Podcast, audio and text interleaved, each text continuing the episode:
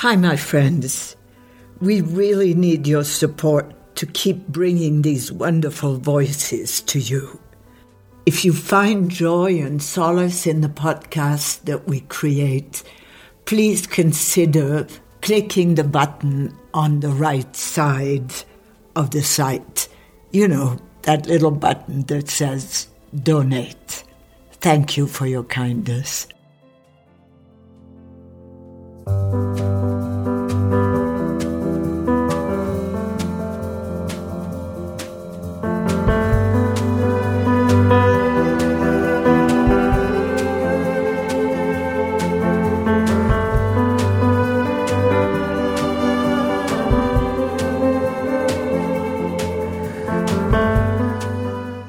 Hi, my friends who are listening to Future Primitive. The thing is, I can't stop grinning like that right now because I'm uh, I'm feeling quite happy and amused. So, and the reason is that uh, I'm with Hamilton Morris, who is an American journalist and a pharmacological researcher. He is known for his television series, Hamilton's Pharmacopoeia, in which he investigates the chemistry, history, and cultural impact of various psychoactive drugs. Hamilton Morris was born in New York City, the son of Julia Sheehan and documentary filmmaker Errol Morris. Also, in this conversation is his esteemed father, Errol Morris. And Errol Morris films have won many awards, including an Oscar for The Fog of War, the Grand Jury Prize at the Sundance Film Festival for a Brief History of Time, the Silver Bear at the Berlin International Festival Film Festival for Standard Operating Procedure. And uh, Roger Ebert uh, says that he is, if not the best, one of the best documentarians and filmmakers in the world. Morris is also the author of two New York Times bestsellers, Believing in Seeing and A Wilderness of Error. He has directed over a thousand television commercials, and I have in my hand his latest book called The Ashtray or The Man Who Denied Reality. Well, hello there, you two. Hi. Hello. How are you doing in isolation together uh, in Cambridge? Uh, are you tolerating each other? Well, I blame him for the coronavirus.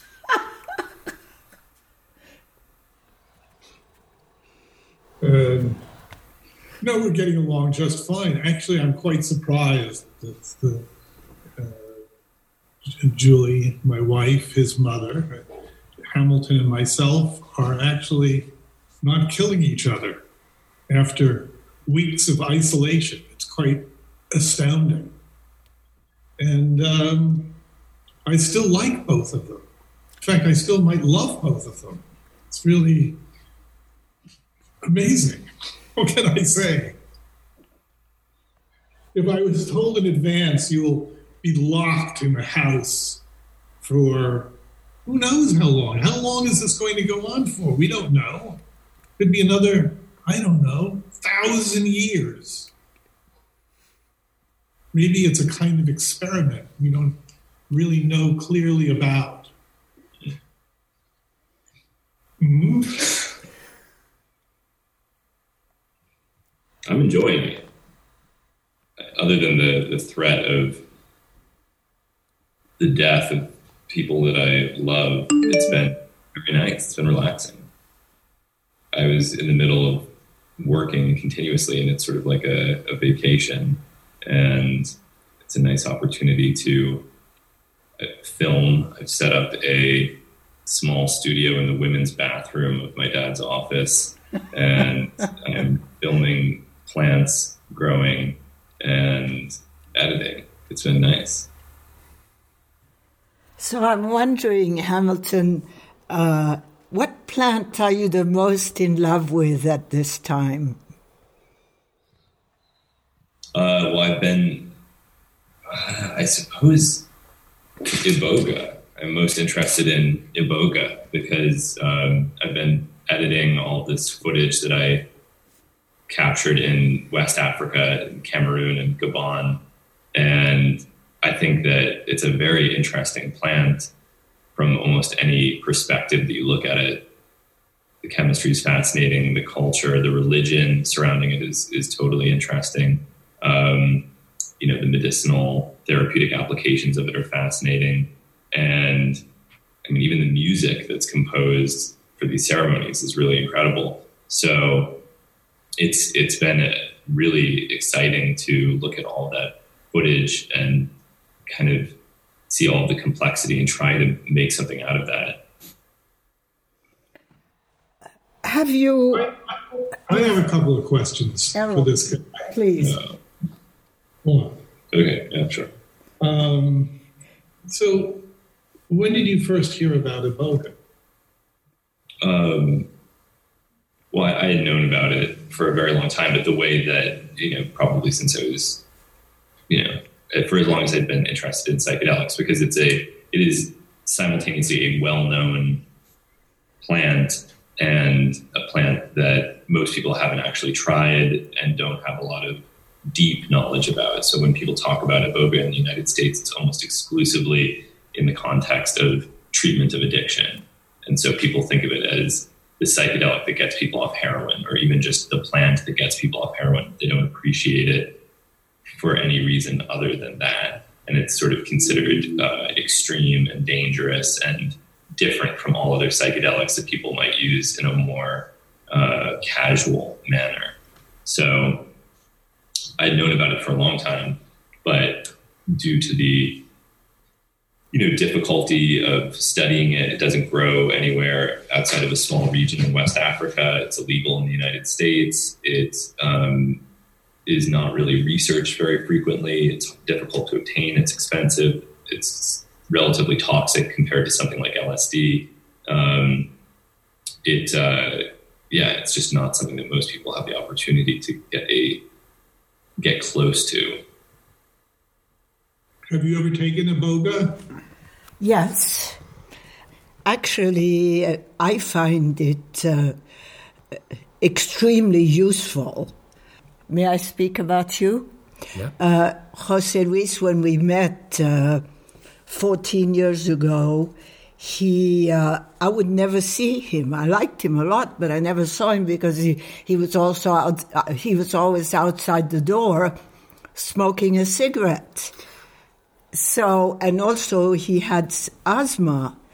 So, um, so we went down to Mexico, and uh, he was given he was given iboga, and uh, I was given a low dose as well, and. Uh, um, our Jose here has never smoked a cigarette again never even thinks about smoking. It was quite an epic night.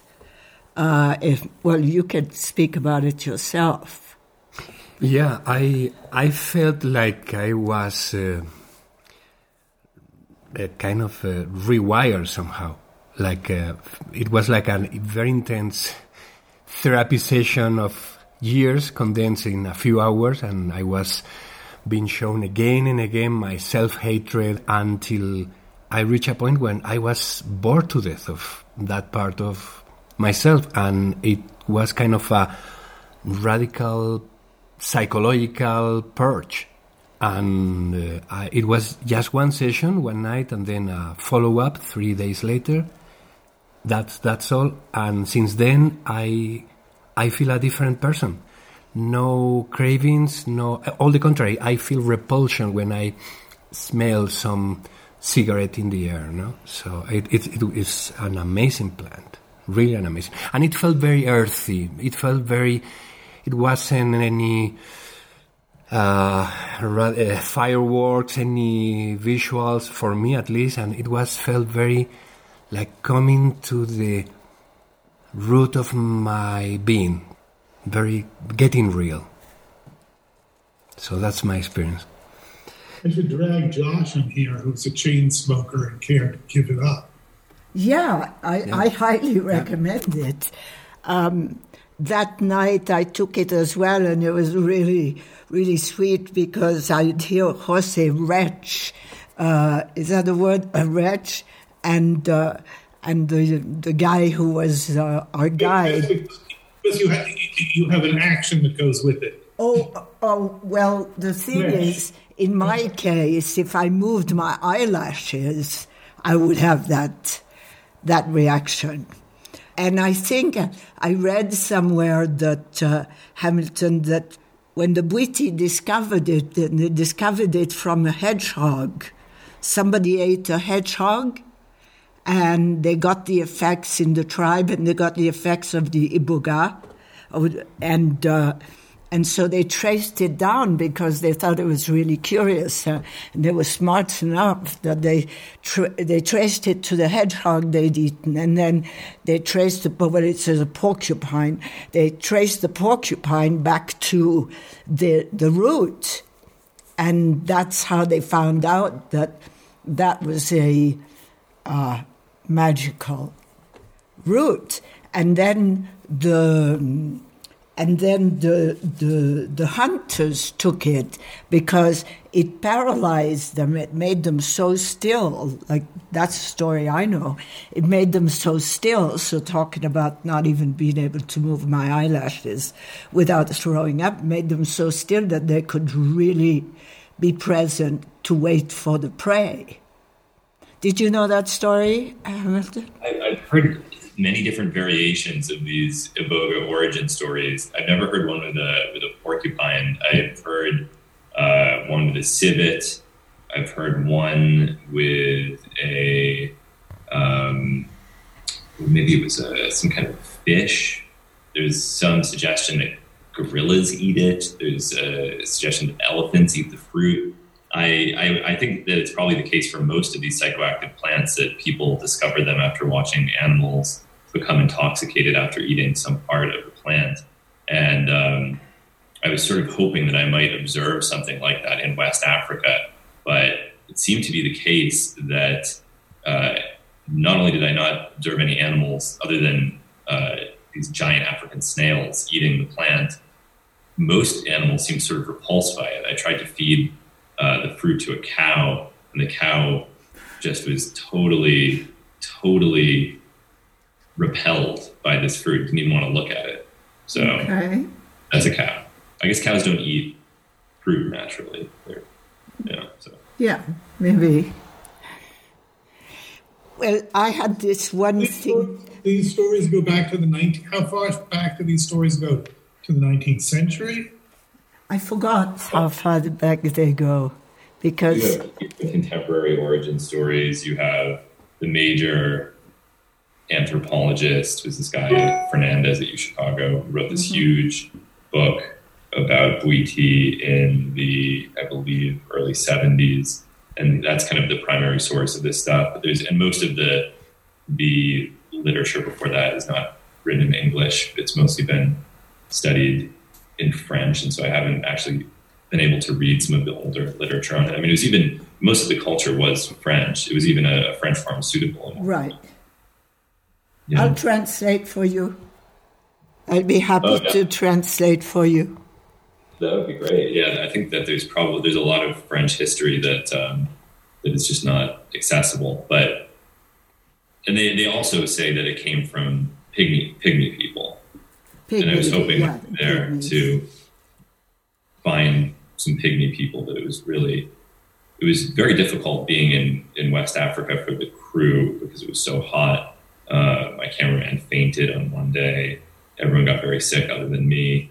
Um, and so the hike to get to the region where the pygmy people lived was arduous enough that everyone didn't want to do it, and I felt bad uh, sort of forcing people to do it. Mm. It's a really interesting story. Yeah. Am I breaking some kind of rule here by questioning my son? You sure? I'm delighted. I don't want to be a bad subject. Uh, well, I'm, I'm, uh, your director is delighted. okay. Well, I have, a, I have, a question. Yes. Because you know, I've, uh, I think it's interesting how the way we think about psychedelics has evolved over time and how you know maybe in the early 2000s there was an enormous emphasis in terms of pop culture on shamanism.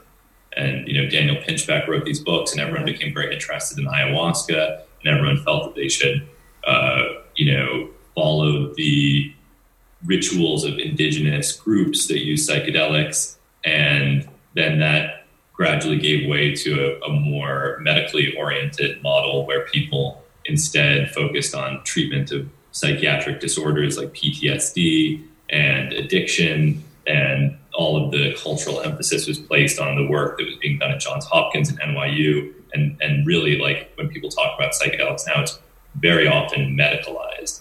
But in the 1960s and 70s, it seemed like there was a, a period where people were more comfortable with their own use and didn't feel the need to um, to view it through an exclusively medical framework or through an exclusively you know, indigenous shamanic framework.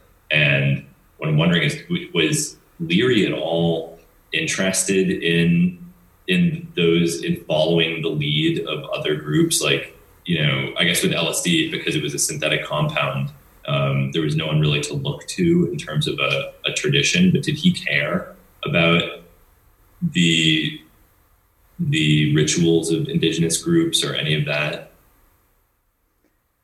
Well, you know, he became very uh, interested in uh, in Hinduism and Buddhism. That's that's what opened up for him from his experiences with psilocybin to begin with, and the first experience were in Mexico in Zihuatanejo. So I'm pretty sure that, um, like it was for you, it were to find the most. He found the most authentic um, people to guide him. I wasn't with him at the time of Zihuatanejo in the beginning, but then he. Uh, within a few years, like many other people, he went to India and his indigenous experiences were more uh, based on a philosophical research of, um, of Indian and Buddhist spirituality. Right. Right. I was uh, reading Start Your Own Religion recently, and um, I think I think it's interesting because people have almost entirely abandoned this religious model of psychedelic use as a way of introducing them to to society. Um, you know, there was there was an idea, at least then in the '60s, that um, that it would not only be a good model for introducing them to the public, but that it would also provide some sort of legal defense and that if you had a, a valid religious purpose for your use of psychedelics, it would be protected under the First Amendment. Um, and I think it's interesting because yeah, people just don't even really. I mean, of course, some people do now, but now it's it's almost exclusively medicalized, and that seems to be the only um, viable path forward that anyone takes seriously. Was he? Did he, do you think that he was genuinely interested in the the medical uh, or rather in the religious aspect, or you just saw it as the, the most expedient route after the failure of the medical model with the discontinuation of LSD by Sandoz and all that? I, I think you you go deep here because uh, that's where we enter the poignancy of um, after he testified to Congress, and he was deeply hoping that the study of uh, of psychedelics was going to be given to the medical profession. And the fact that uh, it became a gigantic business for the uh, enforcement, the enforcement societies, uh, put him in a certain level of despair and uh, and sadness. And I'm, I mean I'm thinking about it as you as you ask. And uh, many times when we reach because he knew that hundreds of thousands millions of people were going to experiment with it. And he also knew because he was a psychologist himself and he was very serious in his study he knew that a lot of people were going to freak out because he, he knew what a bad childhood does to you, etc. So he knew that it was if it was given to uh, the the enforcement forces, it was going to kill kill people and put people in uh, in a very bad place. So he entered a sort of despair that often can only be alleviated by a spiritual quest. I mean, later he became a total atheist. I remember, I remember him driving me to uh, to LAX once, and I asked him, "Do you believe in God?" And uh, it was before, way before the film, and he said to me, "You mean Bruce?" And maybe that's where they got the name Bruce, because he was incredibly mocking of that concept. And I'm thinking now that it probably came from his his knowing deeply that um, you know people were going to be hurt before it got better. Right.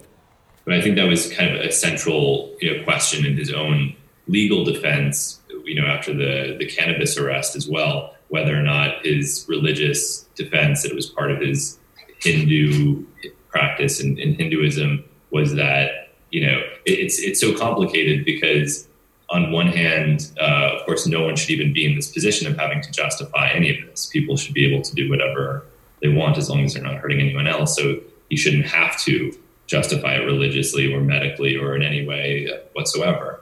But he needed one. And so then it creates this question of what is valid and, and what is a sort of cynical defense. And with psychedelics, I think it's especially tricky to figure out which is honest and which is the most, you know, was when he wrote Start Your Own Religion, was that because he recognized, was it because he, he saw this as a First Amendment defense of psychedelic drug use, or did he really, you know, think that this was, um, was no, the I future? think he really believed it. I think he really believed it for a while and yeah. then and then he became cynical about it.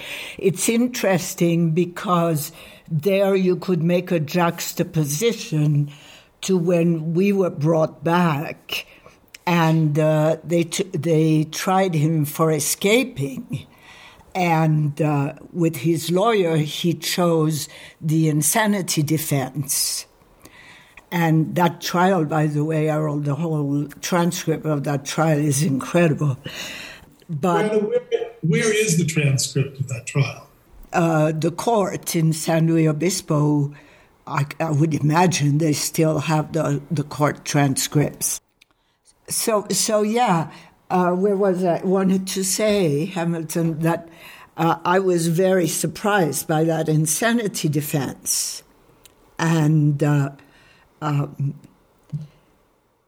because the defense was very, very clear. It was, I mean, it's crazy that uh, he one night uh, he he was uh, in the yard or something, and uh, he had a flashback, and he and he he had a, a total blank, and then he did this thing and he didn't even remember that he did it. And I was, I was disgusted by that defense. Why would you use that for somebody who, in my view, was absolutely sane and he, he was going to get time added to his sentence anyway? So that's that's a thing to look into. But so the League of Spiritual Discovery, I think that was honest and I think it was true at the time. But as you know, Hamilton, things move really, really, really fast when you're working with these, what we call now medicines. Yeah. I mean, belief systems come and go uh, really quickly. yeah. Did he interact with many of these religious groups that were forming in the 1960s? Because I've been um, I, where I was last year, spending a lot of time with members of a cult that I think kind of started what they did on the basis of start your own religion. And I imagine there were all sorts of people that wanted to, to pull them into uh, pull him into their religious movements. Was that something that he Who talked was about? This? Was was that the the what's left of the Brotherhood? Uh, it was a, a group in New York City called the Temple of the True Inner Light. Oh, I don't kind know of, about them. Yeah, a, a, very kind of small, weird group. Yeah. Well, I can't answer much of your questions about the 60s because um, I wasn't there. Right. Uh, I was I was young, very young at that time, and I wasn't there. So. Right. And uh, my dad was showing me a piece of the interview where you were talking about this uh, this very complicated uh, ergotamine tartrate uh, sort of. Um, I, I, I was a little bit confused by exactly what was being described. Could you could you tell me that story just so I can uh, attempt to better understand? Yeah, I thought about it because last night we were well we binged on uh, the second season on Pharmacopoeia the last two nights. And uh, by the way, I um, I really loved it, and I um, I loved the I loved the tenderness um, and uh, and the uh, mischievousness uh, in the uh, in the in the stories. So I want to thank you because tenderness and mischievousness are two of my best favorite things, and you got, you've you've got it now. You've got it, yeah. So, um, so yes, I and so you were talking about ergotamine with remind me of his name. The the man who made the LSD in the volcano. Oh, uh, Daryl Lemaire. Lemaire. Yes. Yeah and somehow you got on the subject of ergotamine is the the basic uh, ingredient that you need. So is the Franklin story? That's the Franklin story. In the interview with Joanna. Oh yes, yes, yes, yeah, yeah, yeah. yeah. So, so yeah. It, so you know, I was uh, I was having this. Uh, I was having this beautiful. Um, I don't know what you call it when it's uh, in French we call it amitié amoureuse. So it's a it's an in love friendship. It's like where you you're not having sex and you're not doing the you're not doing the the normal in love thing, but it's a little more than a friendship. It's a friendship in love. So I was having this friendship in love with this man uh, who now uh, is a, a, very well uh, known Buddhist teacher. And uh, he was making clear light. He was making lots of clear light. His name, I mean, it's very well known now because he wrote a book and also he was arrested and everything. His name is Dennis Kelly. And um, he uh, he was making this beautiful clear light. So um, yeah, I mean the whole story I told Errol, and you can see it and you can read it. But at some point, Franklin said to me, I need some ergotamine tartrate to make a batch of clear light. That was the best acid I ever tried. But anyway. And uh, I said to him, and uh, you have to understand, I was um, whim- whimsically, uh, well, I told Errol, and people don't like it when I say this, but a mix of Alice in Wonderland and Forrest Gump in that, in, in that milieu. and I said to him, ergotamine, oh, perfect. I, I have a, um, I have a source, and uh, he's in Switzerland, and it'll cost you ten thousand dollars a pound or a kilo, I can't remember. And how many kilos do you want? And how quickly? and, and he said, I'd like uh, six kilos or six pounds, I don't remember. And I said, no, not a problem. And um, and so on goes the story. So what was what was the question? Well, I just found the the actual mechanism of this this sort of it was a scam. It was like a little uh, a, a, trick. Uh, yeah, it was a little trick. Thank you. I prefer. no. it, it, I was de- I was desperate to to get money for the Timothy Leary Defense Fund, you know, to pay his lawyers, and. Uh, I just uh, had to do something. So call it call it what you like, but so actually, I mean, it's quite a, a, a, long story, and I I would pray your I would kindly pray your father to play you that that story because he made me tell you made me tell the whole the whole story step by step, didn't you? I did. Yeah. So, and I'm sure it will amuse you because it's quite, uh, it's quite a little trick, as you said. So he gave me sixty thousand dollars, uh, ten thousand dollars a pound, and uh, I gave him a Halliburton suitcase with. Um, I love that Halliburton suitcase; it was really beautiful. And anyway, um, and uh, in it uh, was a painting done by Hermann Hesse that Hermann Hesse's son had given Timothy when he was in prison in Switzerland. And it was a beautiful, it was a little paysage, and he told Timothy that he could escape through that little painting by Hess. It was uh, really sweet and uh, I gave him this um, this beautiful tantric ring that Timothy gave me the first time we made love. And I wrote him a letter telling him that if he could get busted by me, he sure had to stop uh, being a chemist because he, w- he would get busted by the DEA, although I thought they were not as smart as I was and uh, you know various treasures in that beautiful little Halliburton uh, suitcase. And I took the sixty thousand dollars, and I went straight to Timothy's lawyers, and I said, "Now free him."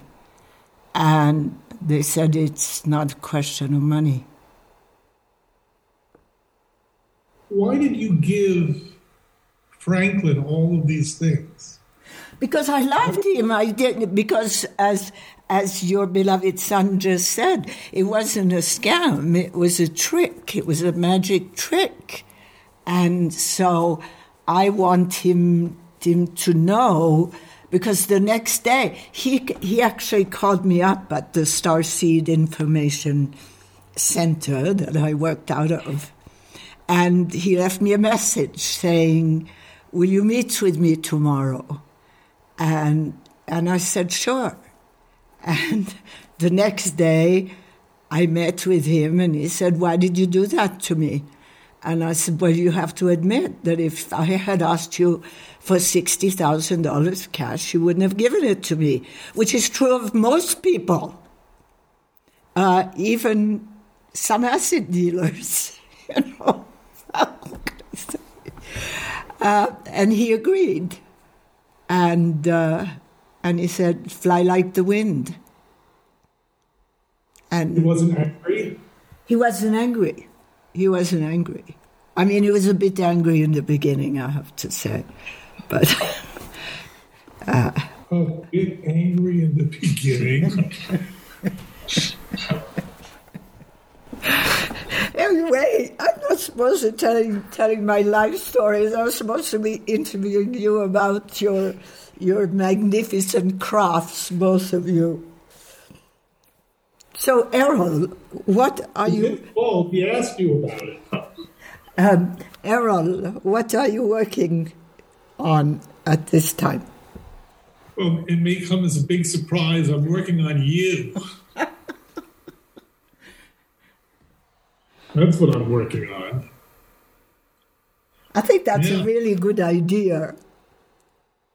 I'm uh, rather enjoying it, to tell you the truth. Your story, the whole story is just quite fabulous. And hopefully they will continue to, to be supporting it. You know, I just, I, I don't know really. I had a conversation with someone just yesterday that all of these big companies like uh, Showtime, which I believe is owned by CBS, CBS's main income comes from sports. Yeah, I see. No sports, no income, no money. And um, yeah, I think it's interesting. It's it's interesting to see the whole world sort of grinding to a stop. I don't think it's necessarily a bad thing. I suppose if I'm ruined and I end up, you know, ten years from now selling grapefruit on the side of the highway, that will not be so good. Hopefully, Hamilton will become so successful he can support me. Oh, and maybe he can. Uh, I can. I can trick him, and he'd be so successful he can put up the money for the film you- you're going to make about me. Yeah. we'll, we'll we'll work something out. What do you, What do you think of this time, Hamilton?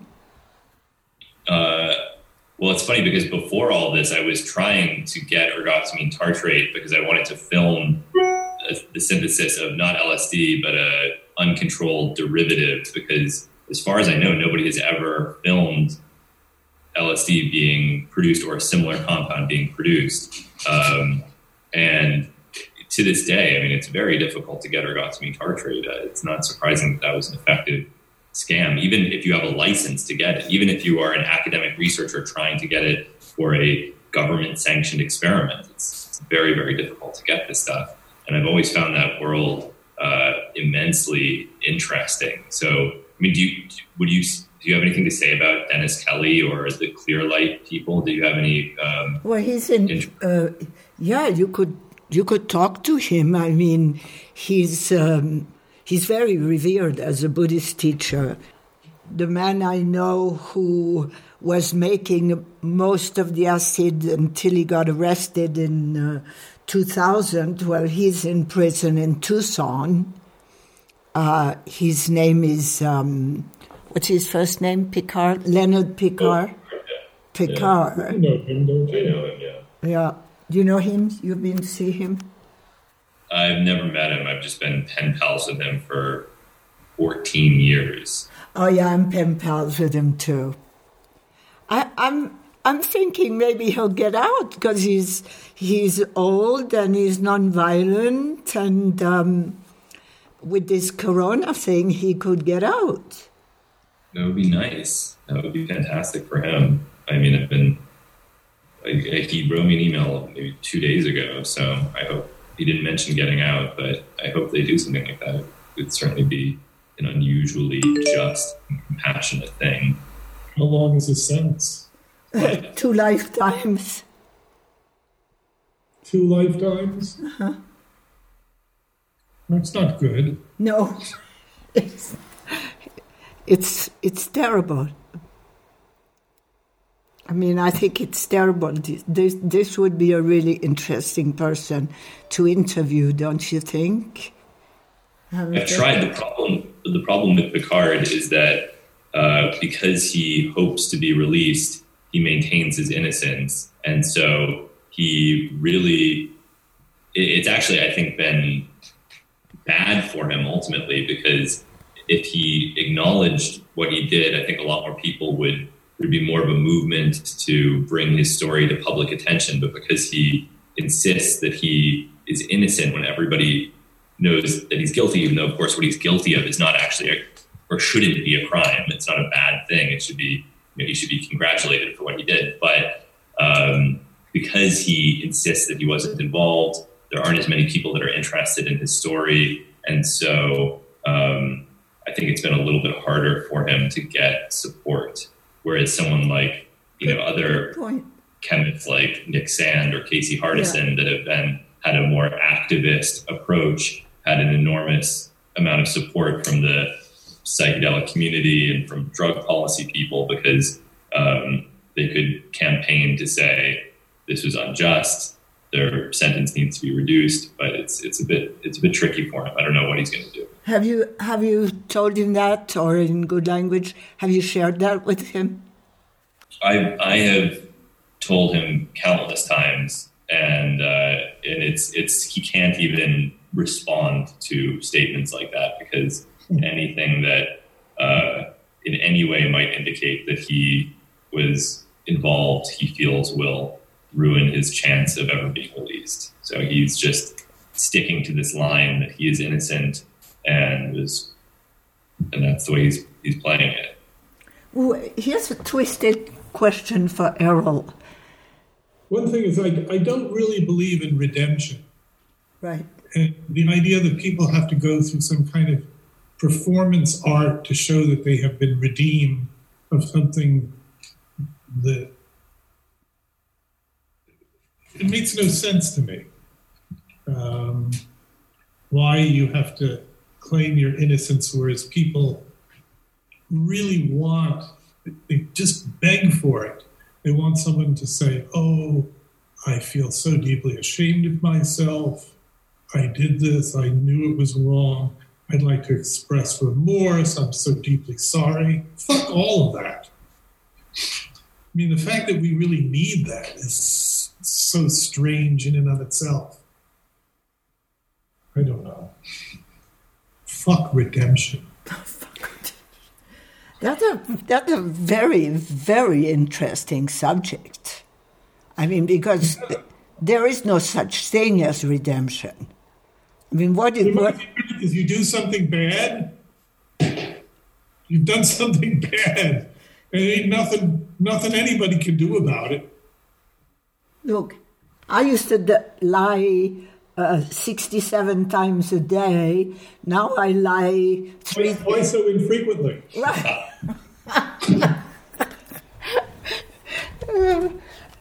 yeah. I wonder, I wonder how many people like uh, was it did Ted Bundy acknowledge his crimes in prison? I forgot. Did he did he say yeah, he did? He did. Yeah. Yeah uh, this is is the impulse you you you're interested in people. Oh, I had this very learned question here about criminals. Learned question. Yeah, right. criminals and what you thought of criminals, but I, I, I can't find it anymore. Um, but um, maybe someone stole it. Maybe someone took it from right there. Um, oh yeah, I like the I like where it says that um, you're interested by authorities and eccentrics. Now, how's the how do these two things mix together? I mean, where is the where is the paradox that adores itself here? It's hard to know what you're interested in or not. I never know. I know that when you send me your book, um, I was interested, but when I read it, and I decided that there was a story independent of Timothy Leary. It was a story about Joanna Harcourt Smith. Then I became really interested in it. Um, God knows people will write about Timothy Leary forever, um, or for a very, very long time, if not forever. Uh, but your story has a strange quality to it. Uh, Timothy Leary is clearly part of it, but then again, you're also clearly part of it. And I like that. So I could say, why am I interested in you? Probably for a lot of reasons.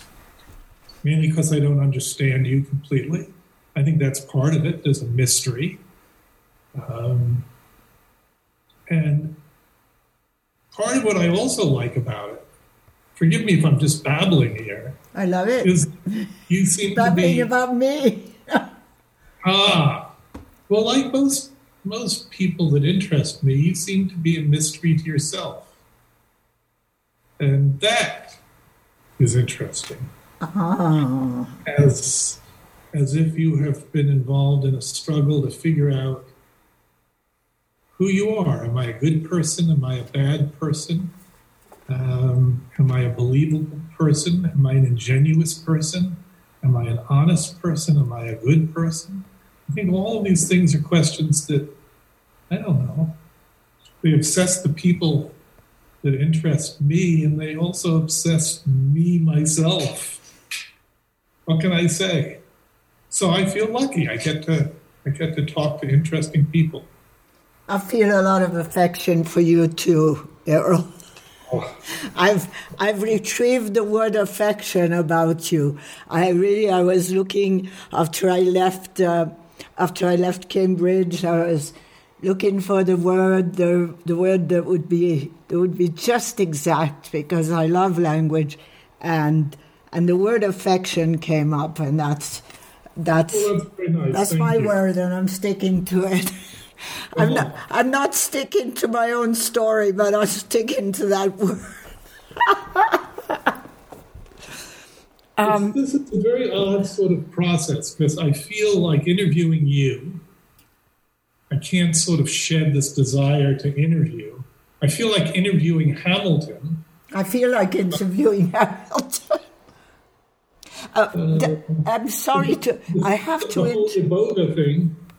uh, let me just What also interrupt you. interests me that you were saying, which I, I can I Yeah, yeah. But let's fight for this peace. Um, Hamilton and I took. I, am I allowed to talk about ayahuasca? Sure. So we took ayahuasca together, Oh, and um, the kind of father son thing. And I was uh, I was playing the cello. I played the cello. I was playing the cello on ayahuasca. wow. the thing that, that seemed really different, which means that I should probably use psychedelics far, far more often. As a person who's sort of lived his entire life with an extreme level of self hatred, self loathing, you were talking about self hatred. Um, that somehow these drugs I don't know how best to describe it. It doesn't go away, but it's curbed, it's limited, it's moved back so that it isn't in the center of everything. And I also realized it was about fear um, fear of being mediocre, fear of being um, worse than mediocre, fear of being bad and um, that if one could get rid of these feelings, there was almost sort of like limitless possibilities available to you. I thought that was amazing and, and an important an important insight. I uh, maybe all of these things are about that in some way. I think that psychotherapy, in some way, um, I'd written a book and in the dedication page, I mentioned my current psychiatrist and said that she had proved to me that a, a, a 10% reduction in self loathing could lead to a 30% increase in productivity. And um, I think it's true.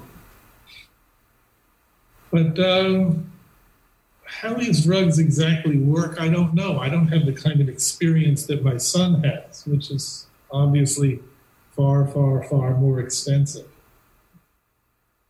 And mine would be more extensive, except for cowardice, fear. Um, actually, the belief that I am damaged and I shouldn't do anything to enhance that damage. What is worse to fear than self hatred itself? It's a strange thing. I wonder at what point God gave us self hatred. No, God didn't give us self hatred, other humans did. no, sweetheart. No, no. And uh, and thank you, thank you so much for sharing that. And uh, your tenderness is exquisite, Errol Morris. And you say that I don't know myself. Well, I'll tell you, I come from abject self hatred. And most of the time, and that's a lot, like 98% of the time, I don't have that anymore. And it doesn't make me very active in big things, but it certainly makes me very deep in little things. Mm. So, thank you, Hamilton, for giving your your dad ayahuasca. Good job. Yeah. Good job. Well, I think it's a good thing to do. I mean, I, I felt that he terrorized the dog. he was loving the dog so much. Ah, I know. That the dog freaked out. The dog started growling because of the excess of love. crazy. oh.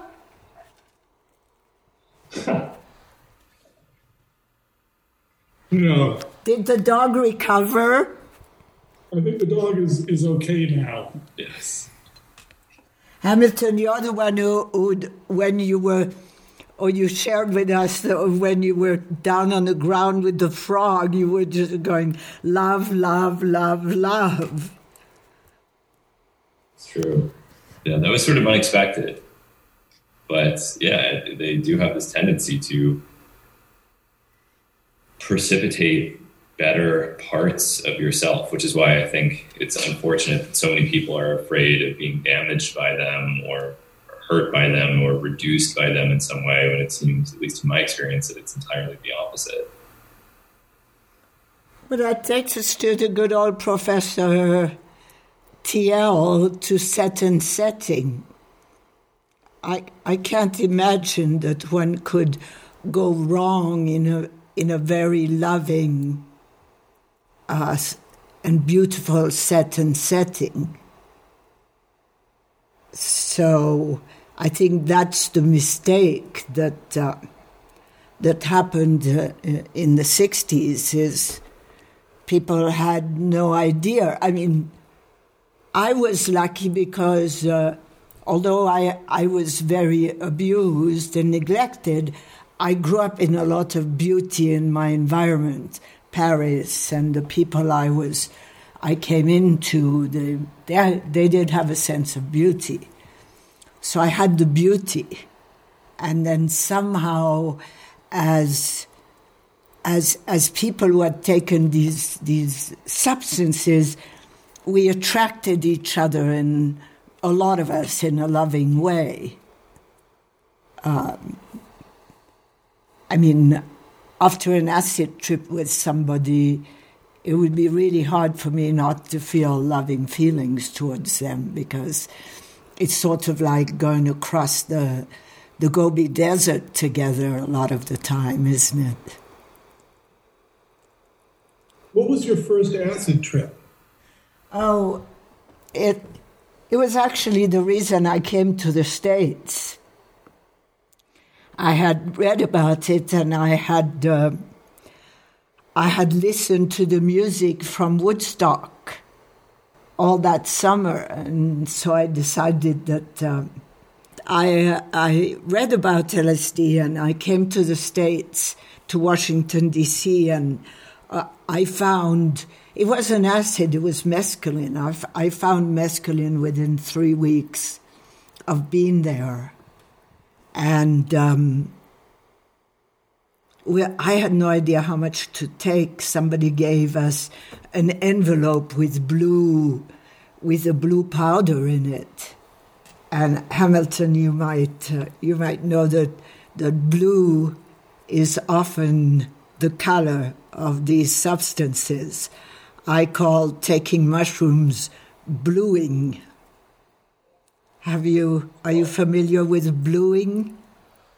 I've never heard the term. I'm familiar with the blue pigment that is produced when the mushrooms are, are bruised, which they uh, I had spent a lot of time trying to figure out what the structure of that was, as had many other people, and it wasn't until I think last year that they finally figured out what that blue pigment is. But yeah, it's um, it is interesting. What is the blue pigment? It's a a uh, oxidation product of psilocin that has a kind of a structure that has been very difficult to elucidate, where the two two molecules are connected in a sort of dimer. Um, show it to you if you're curious.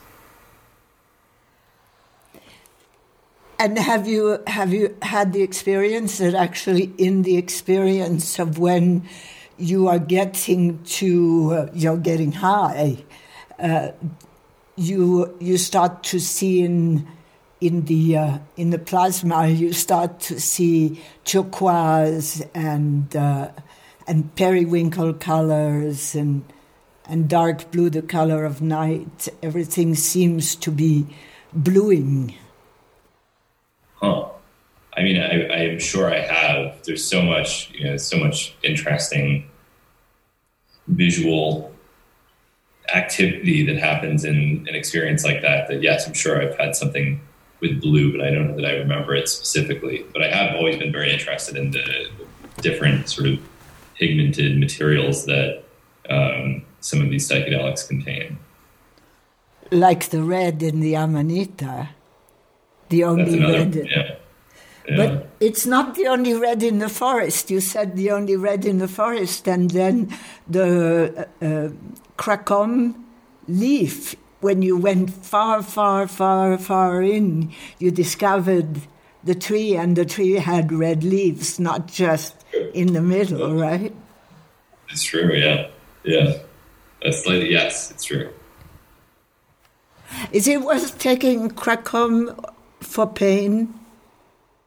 Um, you know, it, it is an opioid, and so it carries all of the associated risks of becoming dependent on it. Um, obviously, it's less of an issue with kratom than it is with um, more potent opioids. So I would say it's worth a shot, but you know, people should regard it with some caution. Um, I think there's a sort of misconception that because it's not a controlled substance that it must be legal or non-addictive or something like that, and that's obviously not the case. So it's uh, it's certainly worth trying. It's kratom, kratom, not cracom. Yes. Yeah. Well, uh, Hamilton, would you be willing to share an, uh, an important experience with? Uh, I was thinking you might not call it an entheogen, an entheogen, because you called yourself a um, an atheist, so you wouldn't Yeah. call them entheogens. You would call them psychedelics, or I use the term psychedelic, yes, but I, I think that the term entheogen is also useful.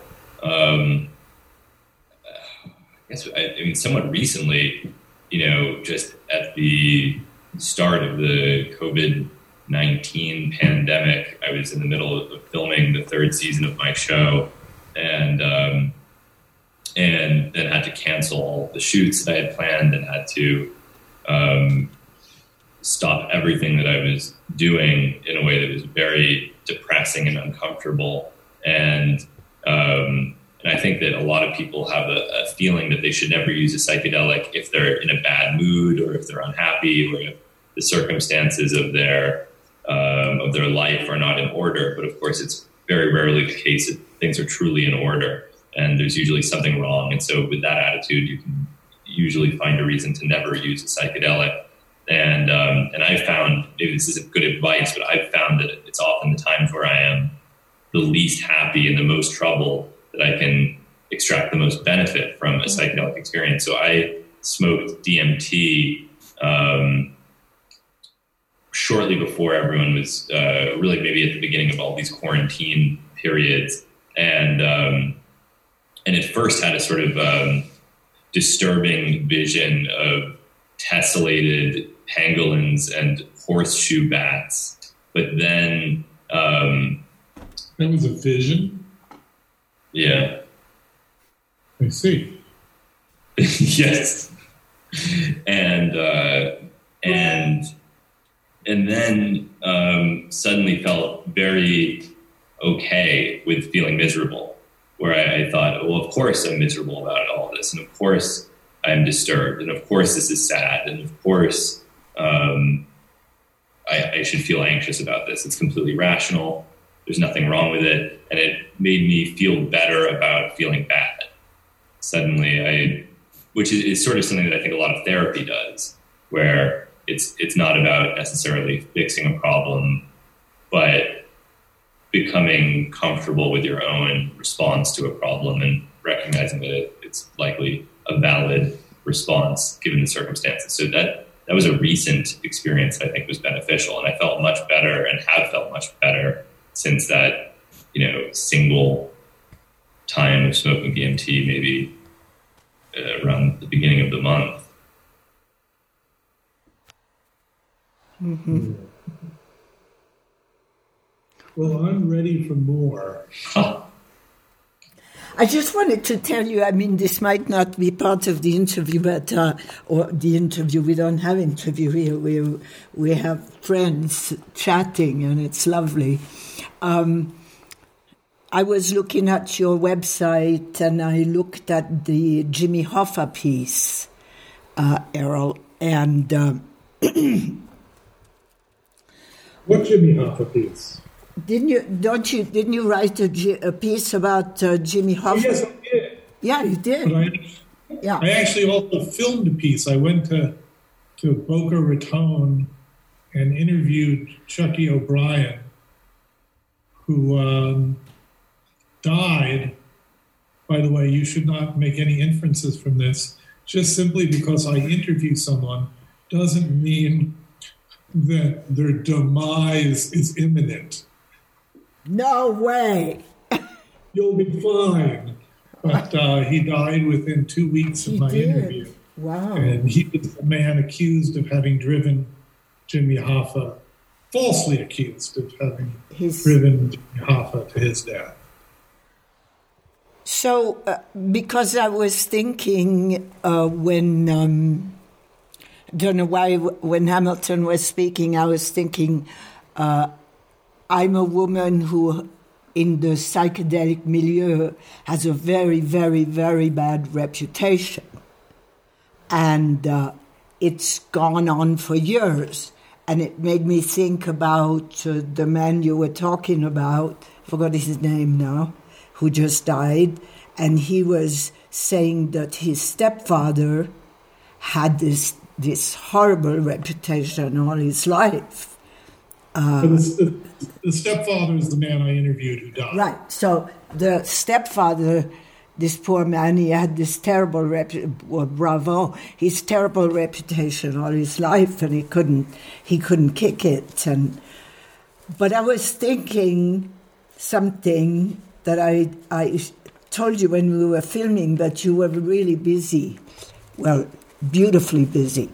Um, you know, when Timothy was taken to the uh, Metropolitan Correctional Center in San Diego to this special floor for high powered snitches, he made friends with a lot of high powered snitches.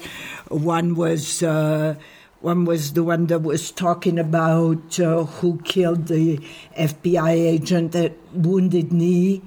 And that Indian man made me some beautiful beaded things that I still have. And one of them was.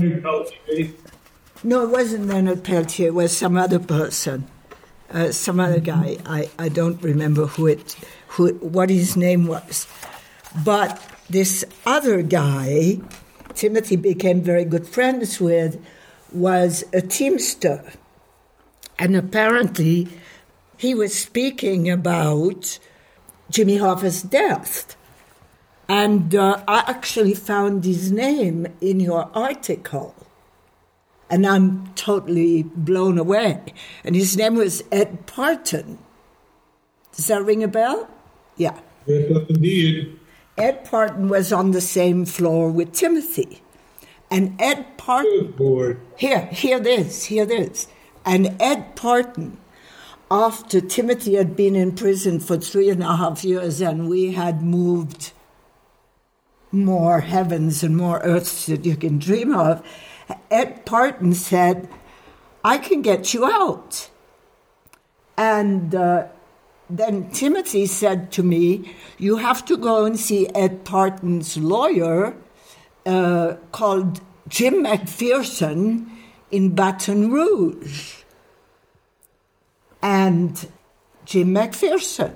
So then, so at that time, uh, Timothy, uh, you know, Timothy had been had to be freed from federal prison from a, a Texas conviction, um, and uh, it was now being that conviction was being appealed in the Court of Appeals in New Orleans. I forget which one it is, Ninth Court of Appeals or something, and I had to go to Baton Rouge to talk to Ed Partin's lawyer about talking to the judge about freeing Timothy on his own recognizance.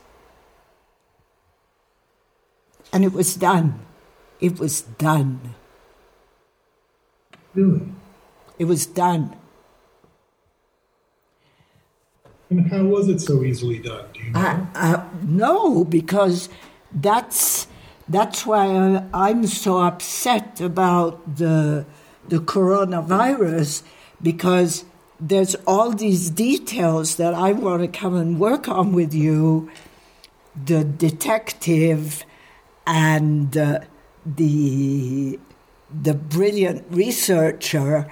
I mean, there's all these details of things that are so mysterious of well, we're going to do it. how this all happened, you know, because here we, uh, I mean, But if you Ed put, Partin, I if know you, what you know about Ed Partin.